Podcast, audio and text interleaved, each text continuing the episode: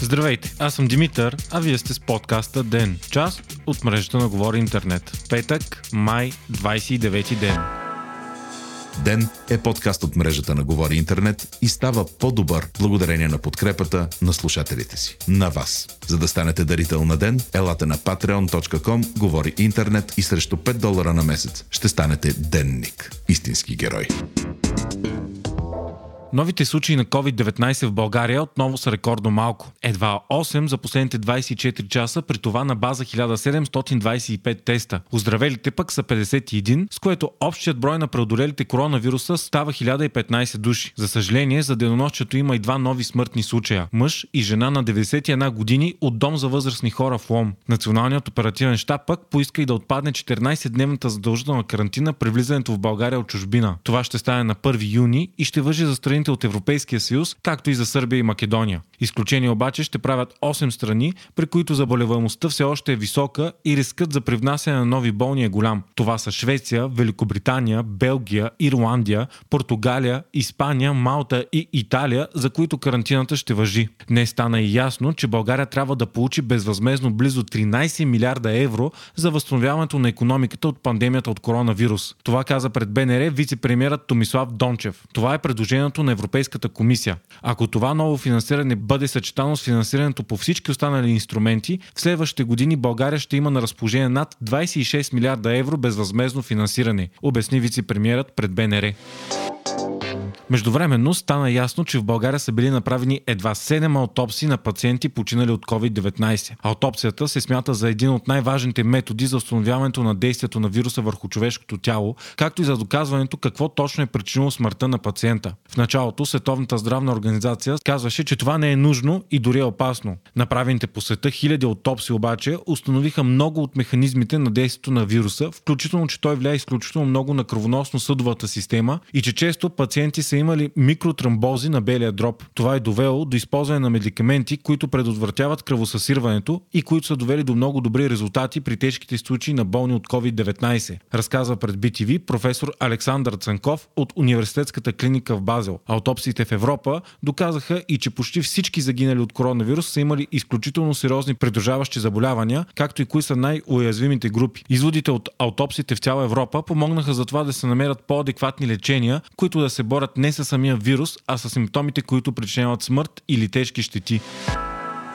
Междувременно, по света вече има над 5 милиона и 800 хиляди болни души от коронавирус. Бразилия вече категорично е най-голямото огнище на COVID в света. Там са регистрирани 438 хиляди души заразени от COVID-19. Само за последните 24 часа има 26,4 хиляди нови случая. Подобни цифри за ден са били надминавани само от САЩ и то в най-пиковите моменти. Населението на Бразилия обаче е с 108 милиона души по-малко от това на Съединените американски щати, а там се правят многократно по-малък брой тестове. Затова и се смята, че реално Бразилия може вече да е страната с най-голям абсолютен брой болни от вируса. В Бразилия вече са загинали 26 000 души от COVID-19. В Москва пък, най-голямото огнище на коронавирус в Русия, беше обявено, че смъртните случаи са 2 пъти повече, отколкото се смяташе до сега. 1561 души, а не 639. Промяната в статистиката се дължи, защото сега се включват дори най-противоречивите и спорни случаи, за които не се знае със сигурност дали коронавирусът е причината за смъртта. На фона на световната обстановка, ООН окончателно обяви, че отменя едно от най-важните си събития – конференцията за климата, която трябваше да се състои във Великобритания тази година през ноември. Днес стана и ясно, че се отменя и маратонът в Бостон, което се случва за пръв път в неговата 124 годишна история.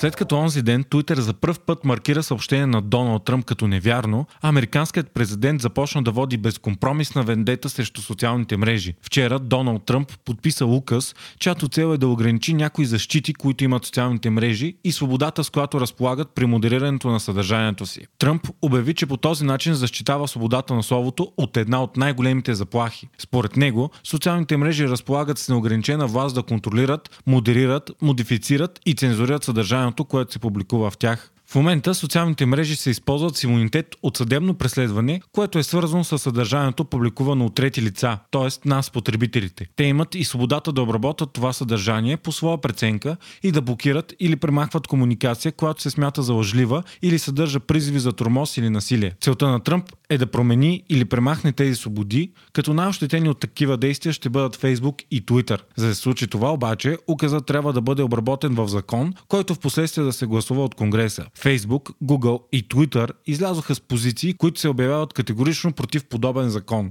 Марк Зукърбърк пък заяви, че не е роля на социалните мрежи да бъдат арбитър на истината. Според експерти, ако подобен закон бъде приет, това ще е краят на свободното разпространение на словото в социалните мрежи. Такъв закон обаче е много малко вероятно да се приеме в контролирания от демократите Конгрес, а според анализатори това е просто натиск от страна на Доналд Тръмп, за да не се позволява на социалните медии да се намесят съдържанието, което той публикува в тях, най-вече на фона на предстоящите тази есен президентски избори. Днес обаче Twitter отново отбеляза коментар на Доналд Тръмп с предупреждение, че може да вдъхнови насилие. Коментарът на Тръмп е свързан с новото голямо социално напрежение в САЩ – убийството на 46-годишния Джордж Флойд. Напомняме, че той беше удушен от полицай в Минеаполис посред бял ден пред множество свидетели. Флойд е бил задържан за използване на фалшиви пари, но на разпространените видеа се вижда как той в продължение на 5 минути е притискан силно с коляно, въпреки че моли да си поеме въздух. Впоследствие Флойд загива. Големият проблем е, че Флойд е чернокож, а полицаят, който го убива, бял, което отново повдига тежката тема за насилието на полицаите към афроамериканците. За трета нощ щата Миннесота беше разтърсен от протести, сблъсъци и размирици. В свой пост в Twitter Доналд Тръмп нарече протестиращите бандити,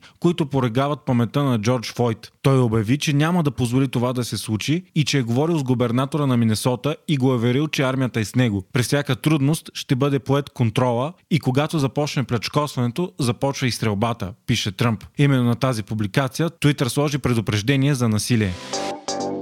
Вие слушахте подкаста Ден, част от мрежата на Говори Интернет. Водещ и главен редактор бях аз, Димитър Панайотов, а аудиомонтажа направи Антон Велев. Ако искате да не изпускате епизод на Ден, не забравяйте да се абонирате в Spotify, Google Podcast или да ни оцените в Apple iTunes.